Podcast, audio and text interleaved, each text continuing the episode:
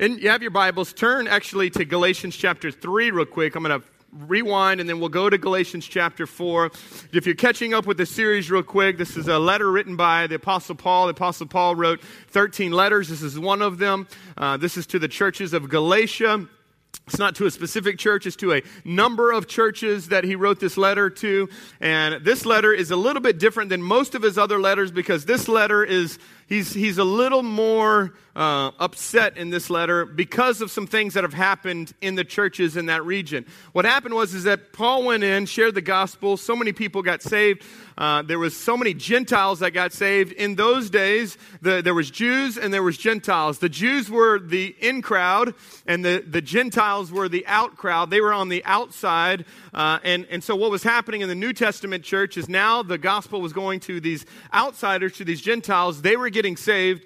And these Jewish people were coming into these churches that were mainly outsiders, these Galatians, and they were coming into these churches, these Jewish people, and saying, Hey, I heard you got saved, excited for you, pumped about that. But hey, by the way, I don't know if Paul reminded you, but uh, if you're going to be saved, you need to follow some of these Jewish laws. And so he began to share, they begin to share some of these Jewish things, which is all the Jewish culture, which is, you know, you can't eat meat and you got to get circumcised and, and just a lot of bad stuff that, of course, if you're a Gentile male, you're like, I like meat and I don't want to get circumcised. Can I get an amen on that one?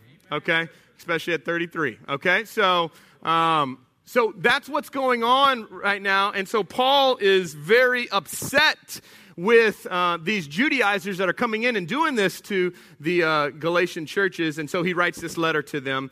And over the past couple of weeks, we have been looking at this idea of, of really that we're saved by grace alone, through faith alone, in Jesus alone. We talked last week, or I mean, in week three, about grace. And grace is, if you summed it all up, it's, it's and instead of us having something that I ought to do, it's something that I want to do. Grace is, at the end of the day, not a bunch of rules and, and guidelines. Grace is a relationship that God offers to us because God never intended to be your religion. He never did. God never intended to be your religion, He intended to be your relationship. And so, what we're going to do, when we dive into chapter 4 today, is you're going to see this term son. You're going to see it. We're going to read it in just a minute. We're going to talk about this idea of relationship, of sonship. So, Galatians chapter 3, if you're there, say I'm there. Okay, good. Galatians 3, verse 26. We're going to read this. We'll read it all together. It's a short, short verse. It's only one little line. We can read it all together. It says this For in Christ Jesus, you are all through faith. So, through in Christ Jesus, you are all sons of God through faith. Now, ladies, don't get offended that you're getting called a son, okay? Don't. It's, it's ladies too, because as men, we get called the bride of Christ. So, okay, so we're even. We're bride of Christ and you're sons of God, okay? But so when he's talking about sons, he's not just talking about males, he's talking about all of us. We're all sons of God through faith in Jesus. And so that's what we're going to talk about today. Let's pray. Father, we love you. Thank you for this glorious day that we get to come celebrate men, celebrate fathers, uh, but more than importantly, God, we celebrate you as the good father. I pray that in our short time that we have together, that you would open up our eyes to see you in a way we've never seen you, and that it would change us from the inside out. God, we thank you for all that you're going to do today. In Jesus' name. And everyone said, Amen. Amen. Amen.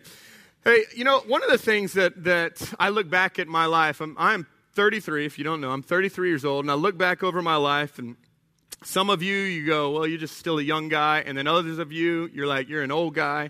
See, I'm like in the middle now because for young teenagers, I'm old, and then for older, I'm young. And so I'm in this weird, awkward place. But I've had enough life experiences to have some really incredible days, some really incredible mile markers, some of the greatest days of my life. You know, as a, as a husband, of course, the greatest day of your life, aside from knowing and learning about Jesus and putting your trust in Jesus, is, is what?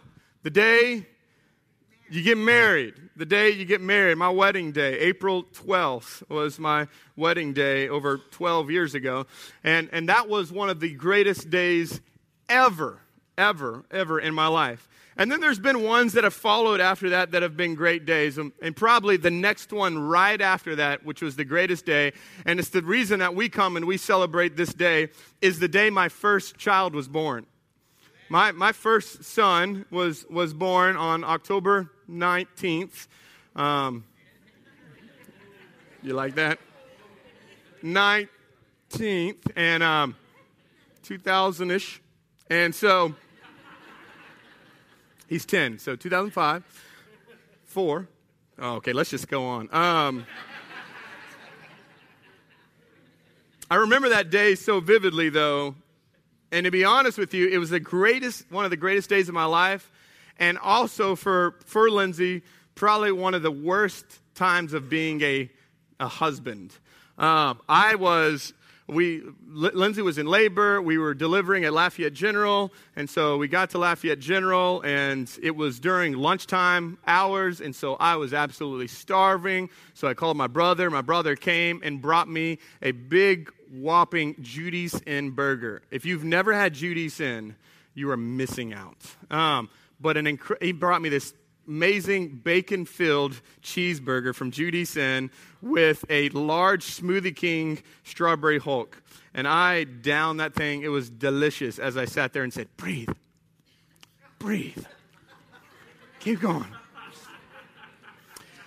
And as, as the pains were getting closer, I would, of course, get closer and hold her hand and say, You got this, babe, breathe. And by God, I promise this is the truth. She looks at me and says, Your breath stinks.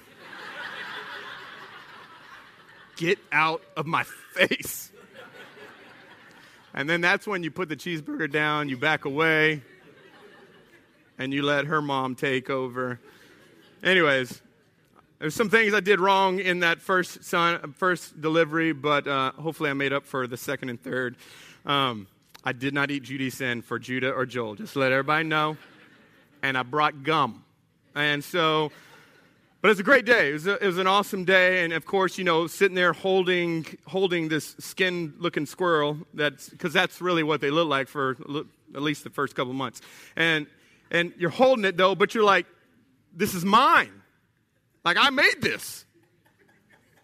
And then, and then the reality is, I got to take this thing home. Like, what's, what's going to happen here?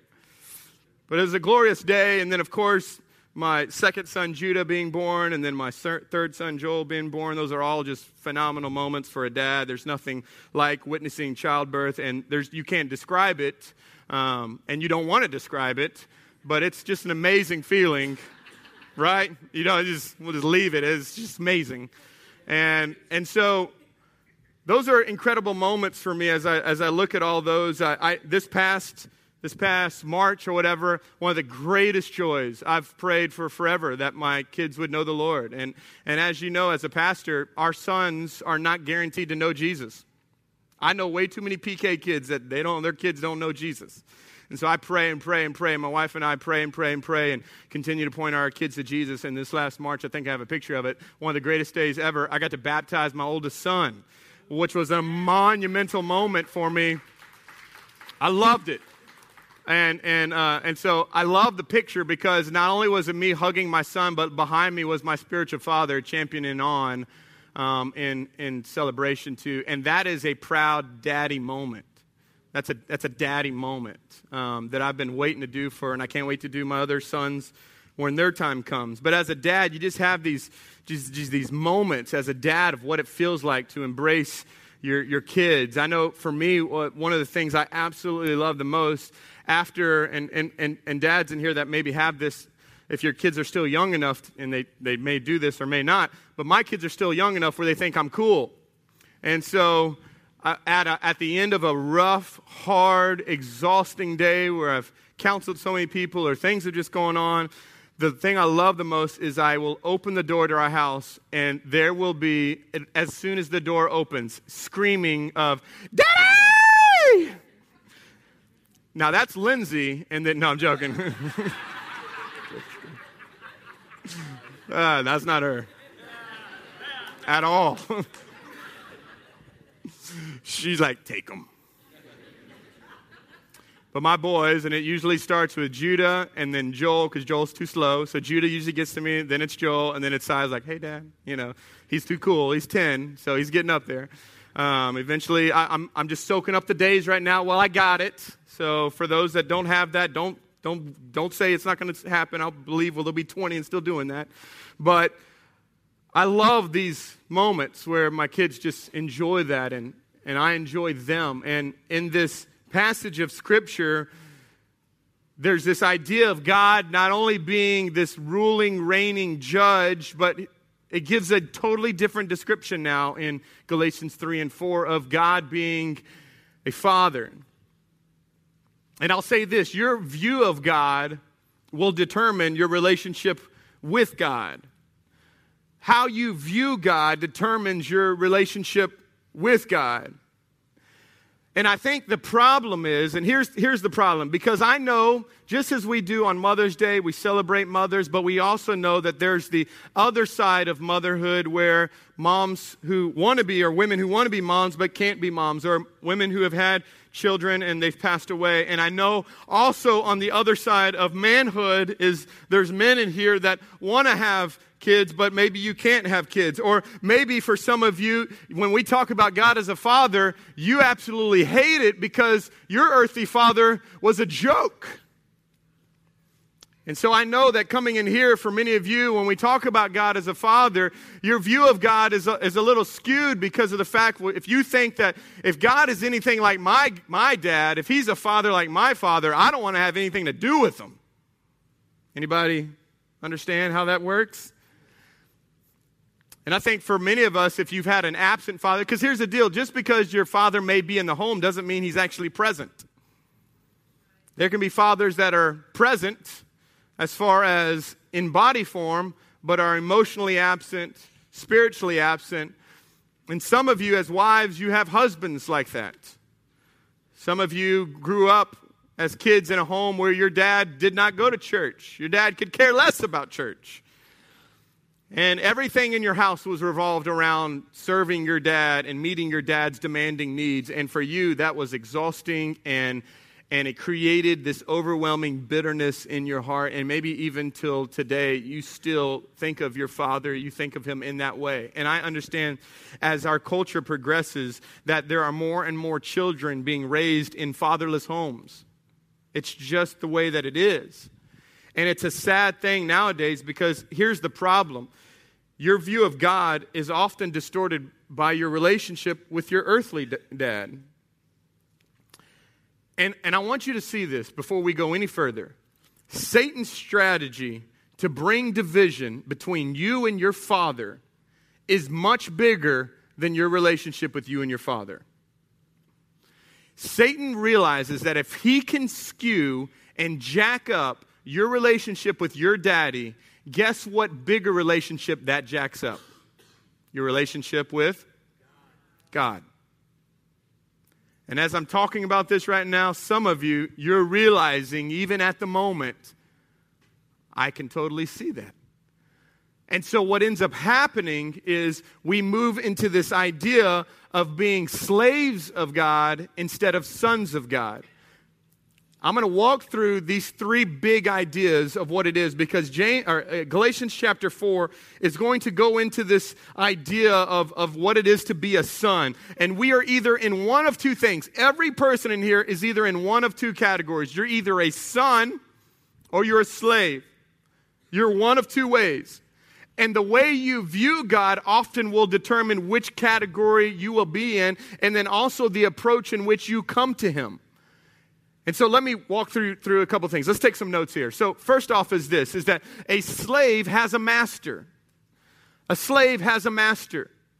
Oftentimes we think God is a master. And so what is a master? A master is one who is always mad at you. A master is one who is always telling you what's right and what's wrong. A master is one that you're always constantly trying to please because you never can, can seem to get his favor or his approval. And so a master is, is someone who you're always at the mercy of this person. And, and, and many of us view God in this way. That he is a taskmaster that is sitting on his throne, throwing down lightning bolts, waiting to just kill people and judge people. And he's, that's all he is. That's all he's good for. There's actually churches, there's a church in Mexico, and as a form of penance, these people feel so unworthy from God, they crawl to church from their homes to the church on their knees. And so, if you were to actually go to this church today, all of the roads that intersect to come into this church, there are blood trails leading all the way up into the doorway of the church.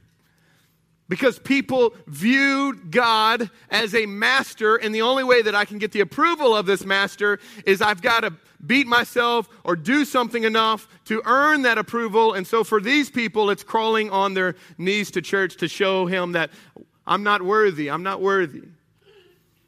So a slave has a master, but what does a son have? A son has a father. And this is the good news of the gospel. Galatians chapter 4. Let's, let's read it together. Galatians chapter 4, reading in verse 4 and verse 5. It says this It says, But when the fullness of time had come, God sent forth his son. And his name is? Jesus. Jesus, okay. If you ever wonder the answer to something, just say Jesus. It's usually the right answer, just so you know. trying to help you out. Okay. So God sent forth his son Jesus. Now, watch what he did. He's born of a woman, he's born under the law, and this is why to redeem those who were under the law. Those who are under the law are slaves. They're slaves to that law. And notice what it says to redeem those who are under the law, so that. So it's going to explain right here why Jesus came in the very first place. He came so that, look what it says, we might receive adoption as sons. The whole reason Jesus came, born of a woman, born under the law, to, was to redeem us from the law and to save us from the law, but not only that, but to make us sons and daughters. Now, I want you to imagine you are standing before a judge. What you have done has been a heinous crime. You have done a heinous heinous crime, and you know you have. You know that you're guilty, and you stand before the judge, and the judge, I want you to imagine this. The judge looks at you, reads all the things that, that you have done. Your head is hanging in shame and in guilt for all the stuff that you have done. And then the judge says, I'm ready for a verdict. And he says, I am declaring you not guilty. And he bangs the gavel. How many know for the person who's committed all the crimes, one, you would be in shock. Because I don't deserve to be not guilty. I deserve to be guilty. I deserve to be punished and I deserve death, but, but the judge declares me as not guilty. That is what we call justification. Justification is this idea, it's a big term for God making us right. We are made right before God. That's, that's a, a judge going, You're made right. You're okay. Not guilty. You're good. But here's where the story continues, and this is where you've got to listen. The judge doesn't just bang the gavel and say, not guilty. The judge takes off his robe, comes down from his bench, grabs the, the person, takes off all of his chains and shackles, redresses him, grabs his hand, and says, Hey, you're going to come over to my house, and guess what? You're going to be my son. You're going to be my son. This is the gospel. This is what Jesus does. Jesus doesn't just declare us as not guilty, he takes us into his family as his own. So, this heinous crime, this person who's committed all of this great depravity, and the judge knowing that, not only wipes his slate clean, but closes, clothes him and brings him to his house and invites him to be one of his own sons. And this is the beauty of what Jesus does and what Paul is speaking of in Galatians chapter 4. That God is not only getting us right standings, He's also bringing us into His family. It's this idea of adoption, that you adopt people. I'm excited. In the coming months, we're actually going to have uh, in Louisiana, there are so many kids in Louisiana that, that have no home, no home whatsoever. And uh, we're, we're scheduling it right now. We're planning it right now. But in the coming months, we're going to have uh, them come in and they're going to put up a whole wall of all of the children in our state that need adoption. And anybody in here that is interested in that, we're going to show you how and give you opportunity to adopt children. Because I think adoption is the greatest display of the gospel. It's taking people that are not your own and making them as your own. And this is my son. And that is what God does for us. He adopts us into his family. A theologian, J.I. Packer, he says this Adoption is the highest privilege that the gospel offers. It's higher even than justification, which that's a big deal. Adoption is higher because of the richer relationship with God that involves. So here, let me, let me break it down. In justification, which is what we've been talking about for three, three weeks, in justification, you're made right before a just and holy judge. But in adoption, you are loved by a gracious father. And do you see how that trumps the justification? It's even greater. Are you made right? Yes, you are. But over here in adoption, you are loved by a good father. And I love this idea that God doesn't just adopt us he doesn't just adopt us as sinners, and He doesn't just love us and then go push us in the corner to hide us, but He wants to show us off. How many of you remember or you know somebody that just had a first baby, like the first one, the numero uno? How many, how many have been around that person? How many of you know that it's, a, it's, it's really at the end of the day, if, if it's not your baby, it's somebody else's baby? How many of you are sick of that baby? Like, I, I don't even want to, I don't even want to friend you on Facebook for the next three months. I don't want to, you know what I mean? Because why? All they can talk about is the baby. Oh, he's so cute. He's, he doesn't do anything. He poops and cries and screams and eats. He poops and cries. But yet, for the, for the, for the parents, I mean, we were the same way. I mean, how many pictures can you take of this one baby? Like 5,000 pictures in one day of a baby. You're like, what are you going to do with all these pictures? But yet, this is your baby. This is your son. This is your daughter. This is someone that, that you don't put in the corner and go, you know, go take care of yourself. No, he, God loves us and then he puts us on display. He delights in each and every one of us. So a slave has a master, but a son has a father. Let's get into this next one because I think this next one's going to hit home for many of you. A slave is intimidated by his master. A slave is intimidated by his master. Here, let me, let me tell you a real quick. Well, let's read this verse and then I'll, I'm going to share something with you. So, Romans 8 15, look what it says. It says, For you did not receive the spirit of slavery to fall back into fear. Now, look at that slavery. You didn't receive a spirit of slavery to fall back into fear, but you have received the spirit of adoption as sons by whom we cry, Abba, Father.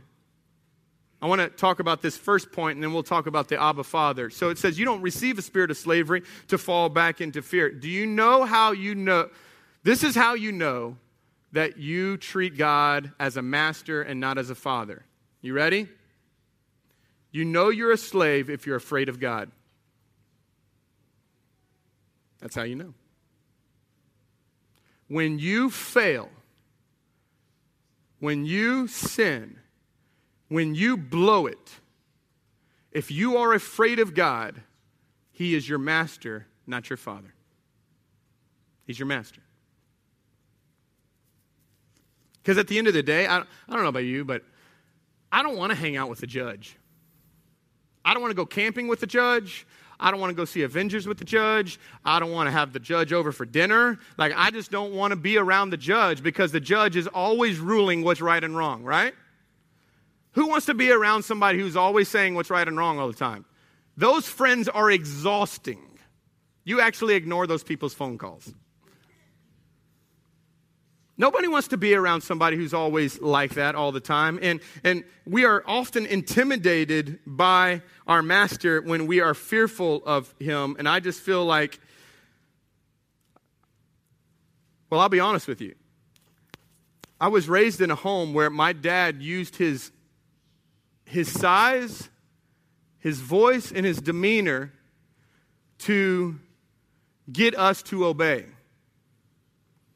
So when I blew it and when I failed as a kid, I ran from my dad.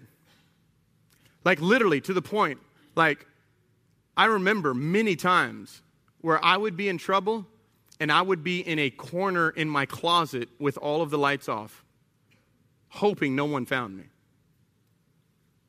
I would oftentimes go to the roof of my house and sit on the roof of my house.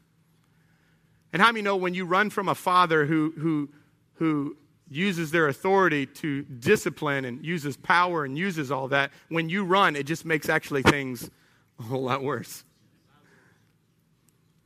And I grew up oftentimes afraid of my dad. So my obedience to my dad was not based out of loving my dad. My obedience to my dad was because I was scared if I didn't obey, I'd get beat. Any of y'all grew up in a home like that? So, let me show you how this plays out. So, as I grew up and I became a Christian and I sinned against God, you know what I did? I hid. I wouldn't go to church. I wouldn't want to be around people. I didn't, I didn't pray, definitely didn't read, didn't, definitely didn't want to engage in any type of thing that would even get me remotely close to God because I knew that God was so hacked off at me. And I knew that everything that was happening in my life was because he was just, he was letting me have it. Because my view of God was that he was a master. And when you view God as a master, you're intimidated by the master. But let me tell you what happens when you believe that God is your father. Not you are no longer intimidated by the master, but a son is intimate with his father. A son is intimate with his father. Galatians chapter 4. Look at verse 6. It says this, and because you are sons, God has sent the Spirit of His Son into our hearts, crying, Abba, Father. Now, no, nobody probably in here calls their daddy Abba. I mean, maybe some of you do, I don't know. But most of you don't use this terminology of Abba Father. But if you, if you were to just get to the core of what this is, Abba Father is the term they use for daddy. Is this idea of daddy. And you can always tell what kind of relationship you have with somebody by what you call them. We've shared this in many other messages by the way that you talk to somebody and the way that you call somebody shows the type of relationship that you that you have with them. And so here's the question that I guess that I, I have to ask all of you is when you pray to God, what do you call him? Lord, Savior, and those are good, but can I encourage you to call him Father, Daddy, Big Daddy O, Big Papa? That's what he wants to be for you and for us. And see, here's this idea because when we think of the word daddy, when you see this word daddy, you, you, you often think of like kids, like infants or toddlers or kids, like, hey, daddy, you know. But this Abba Father is not a form of infancy, it's a form of intimacy. It's totally different. It's not just this idea of, hey, daddy. Like, it's, it's this crying, it's this heart passion of, like, daddy. This idea of Abba, Father. It's, and perfect example. So last night, I'm, I'm in my office, I'm studying, and, and Lindsay goes, Josh, I need you. And so, put down everything. I run up, and she said, Joel says he can't breathe. Okay? So I'm running up there, and, and here's the first thing that I do when I walk into his room. Joel, Judah is like, like passed out on the side. Joel over here is, is crying, and I can't, I can't breathe. I can't breathe. And so this is what this is what plays out. I crawl in his bed, and this is what I say. Daddy's here. Now, Mama was there, and mamas are great. But daddy was here. So I start petting his back and start rubbing his hair. And, and, and guess where Joel ends up landing at the end of the night? In daddy's bed. and slept like a champ with a foot in my side, and he poked me in the middle of the in my eye in the middle of the night. But that's what daddies do, right? Daddy's here. Let me put it in a way that maybe would speak to you. When you get the diagnosis that you didn't want to receive, can I encourage you? Daddy's here. When tragedy strikes your house or your home, Daddy's here. When you feel abandoned and lonely and depressed, Daddy's here. And however comforting it was for, for Joel to have me rub his back and go, Daddy's here, Daddy's here, Daddy's here. God the Father does that with you. He's not a master, He's a father. And He wants intimate times with you. This is not a picture of a servant, this is a picture of a son. Do you understand? And so a slave is intimidated by his master, but a son is intimate with his father. Let me ask you, how does, how does Josiah and Judah and Joel, my three sons, how do they know that, that I am their daddy? How do they know that? Well, it, we could say because of birth. You know, 10 years ago, seven years, and five years ago, daddy and mom helped conceive them. Mom had a baby, and you're my son because of birth. And yes, that would be true. My, my sons don't continually think back to the days that they were born and go, oh, that's my daddy, that's my daddy, that's my daddy. You know why my sons know that I'm their daddy? Is because I am the one that is presently here as their daddy.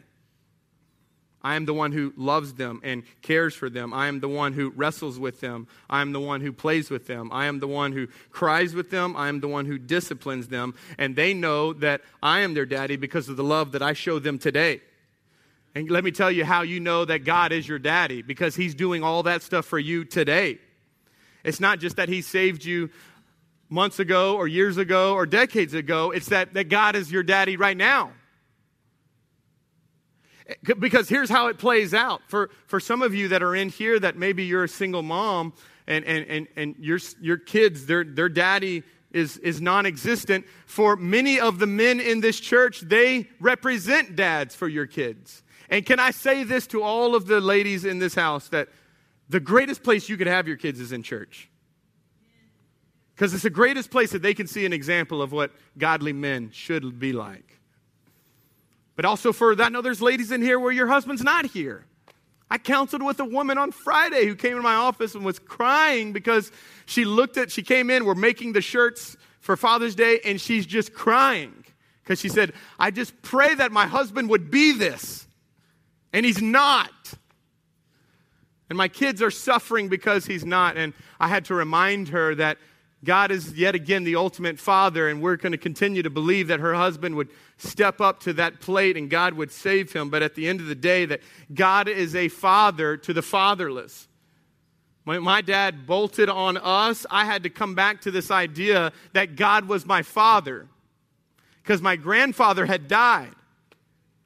And then my dad went and did his own thing. And so there I was, the oldest kid in our home, and having to rely on the fact that God, you've got to be my dad. And then God loved me enough to place me in a place where a spiritual dad could be put in my life, which is Pastor Bubba. But God is one that wants us to be intimate with him. The last one is this a slave is an employee. Have you ever been to a restaurant and the server is just an employee? You know what I mean? Like they don't care. You ever been to those places where like you're sitting there, you're, you know, you're in the, the, the waiting, the server, the hostess is right there. You're looking in the restaurant and there's like 15 tables wide open and there's like 15 people waiting for a table and the hostess is just like, mm.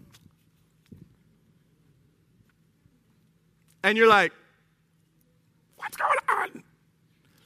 You know what that tells me? That that hostess does not own that place. Because if that hostess was an owner, every table would be filled. So they treat it like it's just no, no big thing. It's, and, if, and I'm going to tell you, if you see yourself as God's employee and not a part of his family, you'll act the same way. You'll act the exact same way. So, this is what's going to end up happening. Every time there's something that God wants you to do, you'll be like, I don't want to do this. I don't want to. This is my Saturday. This is my Sunday. I can go fishing. Whatever. You know what I mean? Like it's just like this, like constant grumbling and murmuring, complaining because you view that God, that you're God's employee. And like, oh, I, mean, I got to give all this, and I'm going to give all this money, and what is going on here? You know what I mean? I keep doing it. And so, but in that, in that's our heart. Oh, they got me, got me serving in kids this weekend. I mean, I mean, I mean, what am I doing? I'm out with kids all week. I mean, what's going on here? I mean, you know, Bridget informed me this week. She, almost probably 70% of our people that work in our OSC Kids department don't have kids in OSC Kids. I said, well, that's one of two things. Either the moms who do have kids are like, I don't want to have anything to do with kids, which I bet that's probably true. Or the opposite is, man, we just have some incredible women that just love kids and men.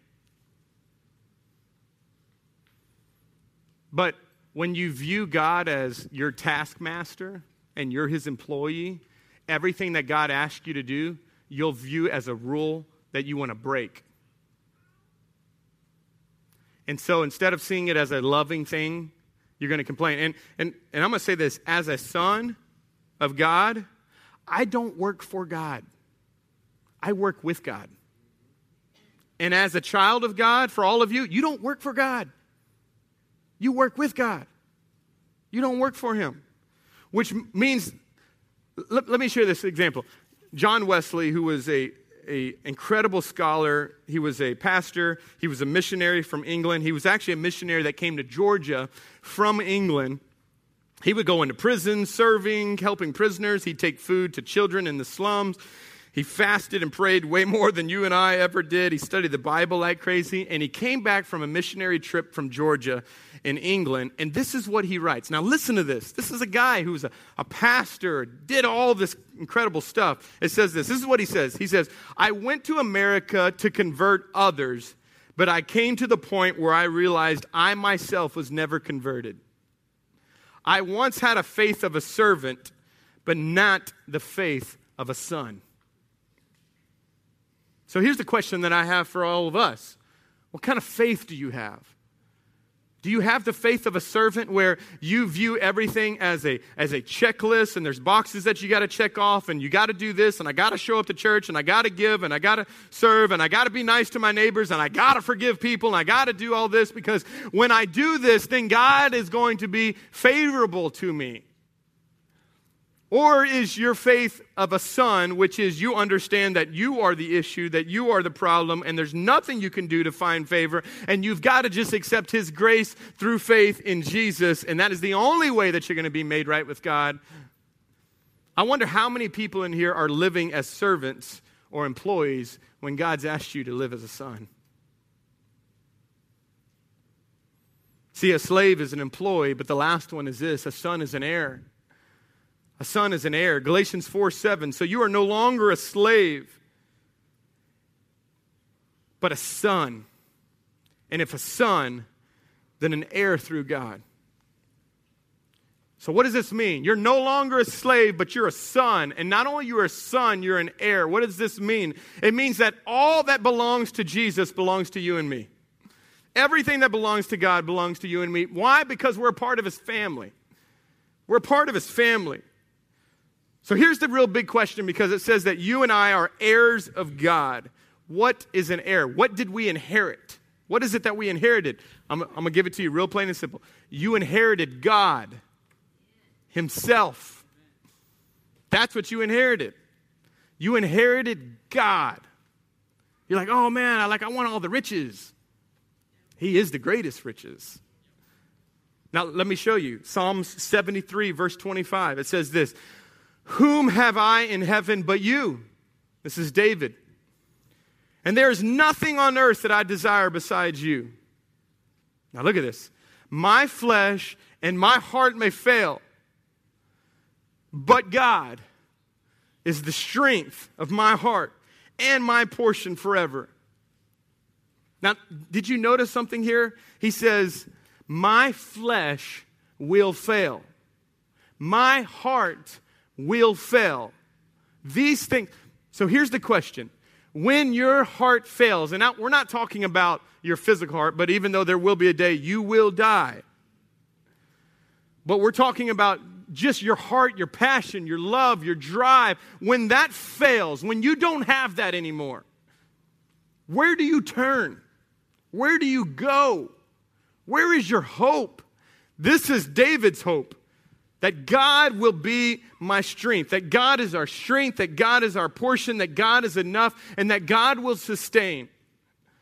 Now, you may say, well, Pastor Josh, you don't know, man. My, my family's all jacked up, and man, I just, I, I've been through so much stuff. I'm going to just tell you right now, you're nowhere near as jacked up as David's family was. David's son slept with his daughter then he had another son who, who created a rebellion to kill his dad.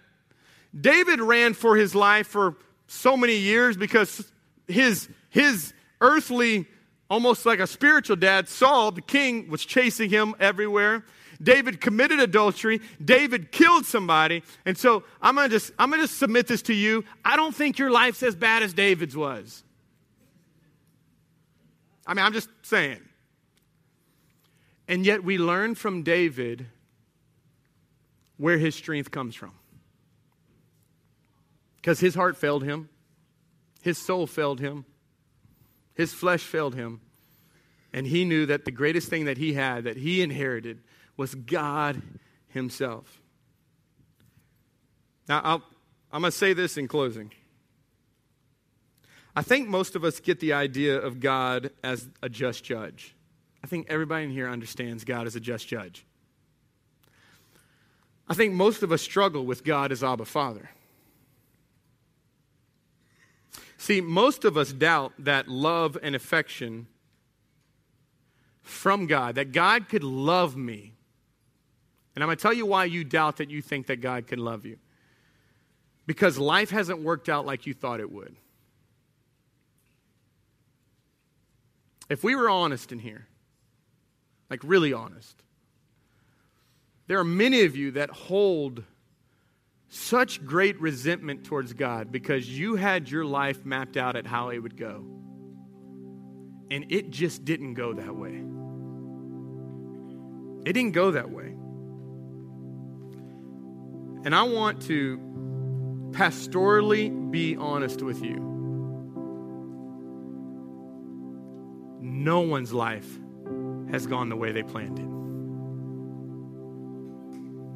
No one. No one. If you sat down with me and you created a list of all the things that would need to happen in your life to make you happy, I would like God to do this and this and this and this and this. And if you were to tell me and give me that list, I would then introduce you to somebody in our church that has all that list and is miserable.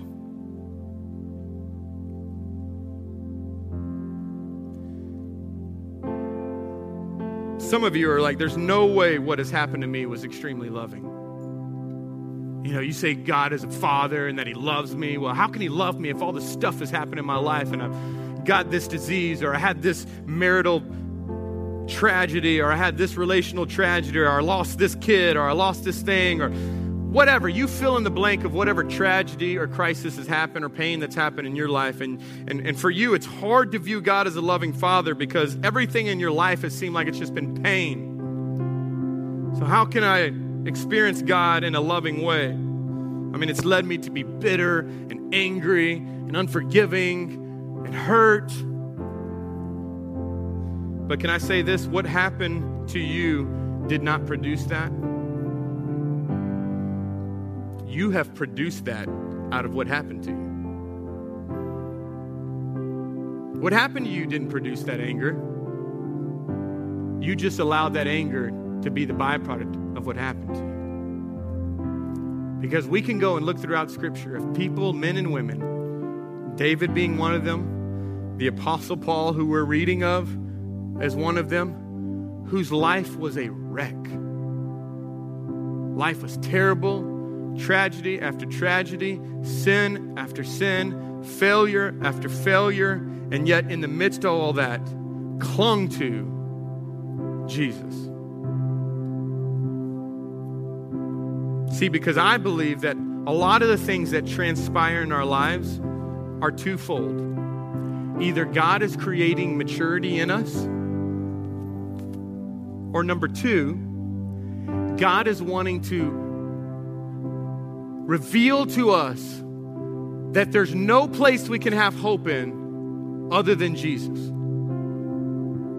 Everywhere else you put your hope, people, money, job, husband, anywhere you put your hope other than Jesus, it will fail you. They will fail you.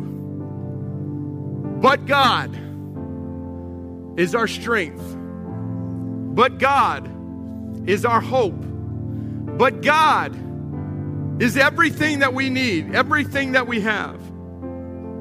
And yes, you are holy, you are spotless, you are blameless because of Jesus' life, death, burial, and resurrection. But can I also tell you today, and may you hear this with renewed ears, that you are delighted in, you are loved in, you are rejoiced in. You are a son, a daughter of God, and this is an invitation. Why would you want to be a slave when you could be a son? Why? Why be a servant when we can be in the sun and sit at the table? Jesus today is inviting you into the family to come to be a son. Because at the end of the day, when all is said and done, relationship changes everything. Remember, God didn't come to be your religion. He came to be in your relationship. He came to be with you. To be with you. And so in this place, I know there's fatherhood. I have it myself. I remember the day I had to go and sit across from my dad who had did some despicable things to our family. And I sat across my dad and I said, Dad, I forgive you. And he didn't deserve it. He didn't deserve it. But I needed to do it because I knew that I was now a son of God. I was a child of God. And God has freely forgiven me and accepted me into his family. And so now I can freely forgive others and accept them into mine. So I want to do this in this moment. I want you to just close your eyes where you are. And I know that God is, is He's speaking to people. And there's there's some of you in here that literally it's for you it's been duty. It's been fear. You've been in the slave, employee, master relationship with God. And today, God wants to know you. He wants you to be known by Him. He wants to invite you into being a part of His family, as being a son or daughter in His family. And I believe there's just people in here like you, you you've been hurt. And, and your relationship with your dad or your relationship with other people has just skewed, it's just skewed so much of your relationship with God. And you have an opportunity today to just break that chain, just to break that off. And let God love you, adopt you, and bring you into his family. And so, if that's you, just all across this room, would you just raise your hand and just say, hey, that's me. I want to be in the family. I want to be a son. I want to be a daughter. Come on. Thank you. Thank you. Thank you. Thank you. Thank you. Bless you. Thank you so much. Thank you so much. Thank you. Thank you for being honest. Thank you for being honest. Anybody else? Anybody else in here? Mm. Come on, just, just repeat this after me and say, God, thank you. Come on, we all going to say this together. Say, God, thank you for sending Jesus and for loving me. Thank you for being my father. Forgive me for going my own way. And today, I ask you to come in my heart and to change me, to save me, to adopt me. Give me both the desire and the power to live for you. Today I give you my life. I give you my whole heart. In your name I pray.